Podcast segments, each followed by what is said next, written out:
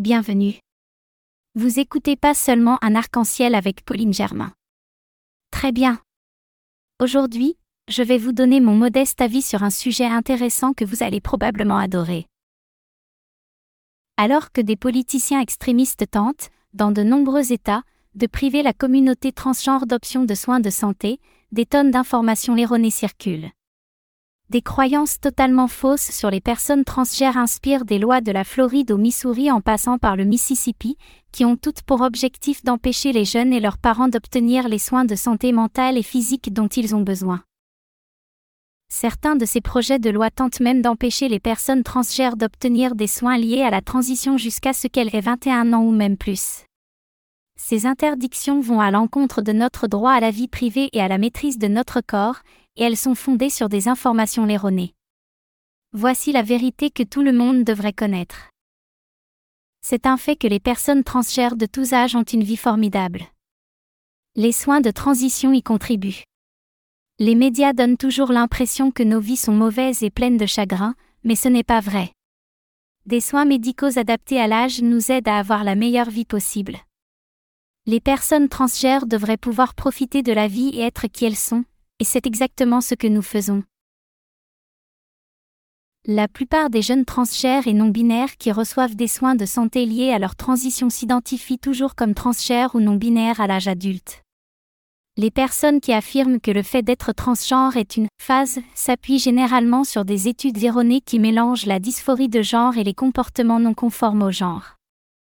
Ces études assimilent les enfants qui ne correspondent pas au rôle de genre aux enfants transgères, quelle que soit la façon dont ils se décrivent ou s'ils souffrent de dysphorie de genre. Les études portant uniquement sur la dysphorie de genre montrent des taux de désistance très faibles.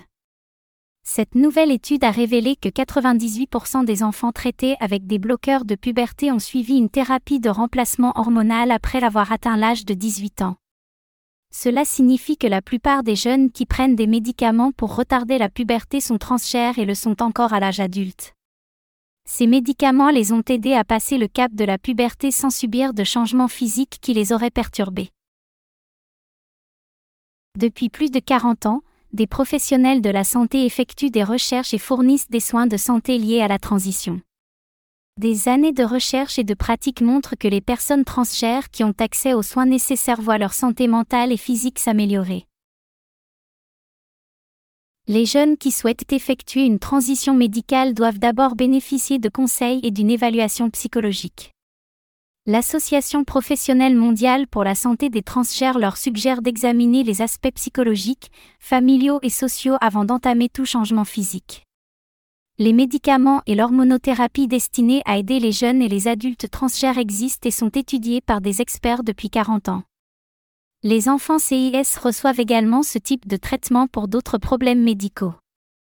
Les médicaments qui bloquent la puberté ne font que la mettre en pause, si vous arrêtez de les prendre, la puberté se produira. Lorsqu'il s'agit de procédures médicales, tout dépend de l'individu, rien n'est fait sans de nombreuses conversations avec des experts au préalable. Pour les jeunes enfants, la transition de genre est essentiellement une question sociale, ils changent de coiffure, de nom et de vêtements pour correspondre à l'image qu'ils ont d'eux-mêmes. Pour les adolescents, toute transition médicale, comme les hormones ou les bloqueurs, n'est pratiquée que si elle convient à la personne concernée. Les adolescents de moins de 18 ans ne sont pas souvent opérés, et lorsqu'ils le sont, c'est de manière très spécifique. Le personnel médical les examine de près et s'assure qu'ils reçoivent les meilleurs soins possibles en fonction des résultats de la recherche. Tout le monde a droit à des soins médicaux de qualité, et les jeunes doivent pouvoir bénéficier d'une certaine intimité lorsqu'ils décident de ce qui est le mieux pour eux avec l'aide de leurs parents, de professionnels de la santé mentale et de médecins. De nombreuses études montrent que les enfants transchères qui reçoivent des soins liés à leur dysphorie de genre voient leur anxiété, leur dépression et leur tentative de suicide diminuer, et leur qualité de vie s'améliorer. Les jeunes LGBTQ ont besoin d'être acceptés et soutenus, selon le rapport 2022 du Trevor Project, ceux qui se sentent soutenus par leur famille font moins de la moitié des tentatives de suicide que ceux qui n'ont pas reçu de soutien les enfants transgères qui peuvent effectuer une transition sociale avant la puberté présentent des niveaux normaux de dépression et d'anxiété. L'American Medical Association, l'American Academy of Pediatrics et d'autres organisations médicales reconnaissent que les soins de santé liés à la transition sont médicalement nécessaires. C'est une évidence, l'acceptation et le soutien sauvent littéralement des vies. Les personnes qui prétendent s'inquiéter des regrets après une transition médicale ne comprennent pas ce qu'est réellement la vie des personnes transgères. La majorité d'entre elles n'ont même pas accès aux soins dont elles ont besoin les personnes transgères devraient recevoir des soins de santé appropriés et respectueux pour les aider à vivre le mieux possible, et il est très rare que quelqu'un regrette d'avoir reçu ces soins. Une étude néerlandaise portant sur près de 7000 personnes transgères a révélé que seulement 1% de celles qui ont bénéficié d'une aide médicale à l'âge adulte l'ont regretté, et qu'aucune personne de moins de 18 ans ne l'a fait. Il convient d'envisager ces discours alarmistes sur les regrets de la bonne manière. Jusqu'à 30% des patients ayant subi une arthroplastie du genou la regrettent, mais personne n'essaie d'empêcher ces opérations. Les recherches montrent que la grande majorité des personnes qui effectuent une transition médicale sont satisfaites de leur décision. Parmi les rares personnes qui ont opéré une détransition, 82% l'ont fait pour des raisons externes, par exemple parce qu'elles n'étaient pas acceptées par leur famille ou qu'elles étaient victimes de discrimination à l'école ou au travail.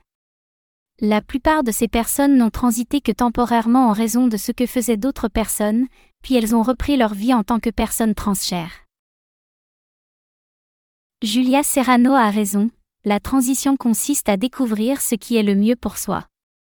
Chacun devrait être libre de s'exprimer comme il l'entend, y compris d'avoir accès à des soins de transition compréhensifs s'il en a besoin. Les politiciens n'ont pas à s'immiscer dans nos soins de santé ni à manquer de respect à notre vie privée. C'est tout pour aujourd'hui. J'espère que cet épisode a été utile pour vous tous. N'oubliez pas de partager mon podcast avec vos amis et à bientôt. Bonne chance. Au revoir.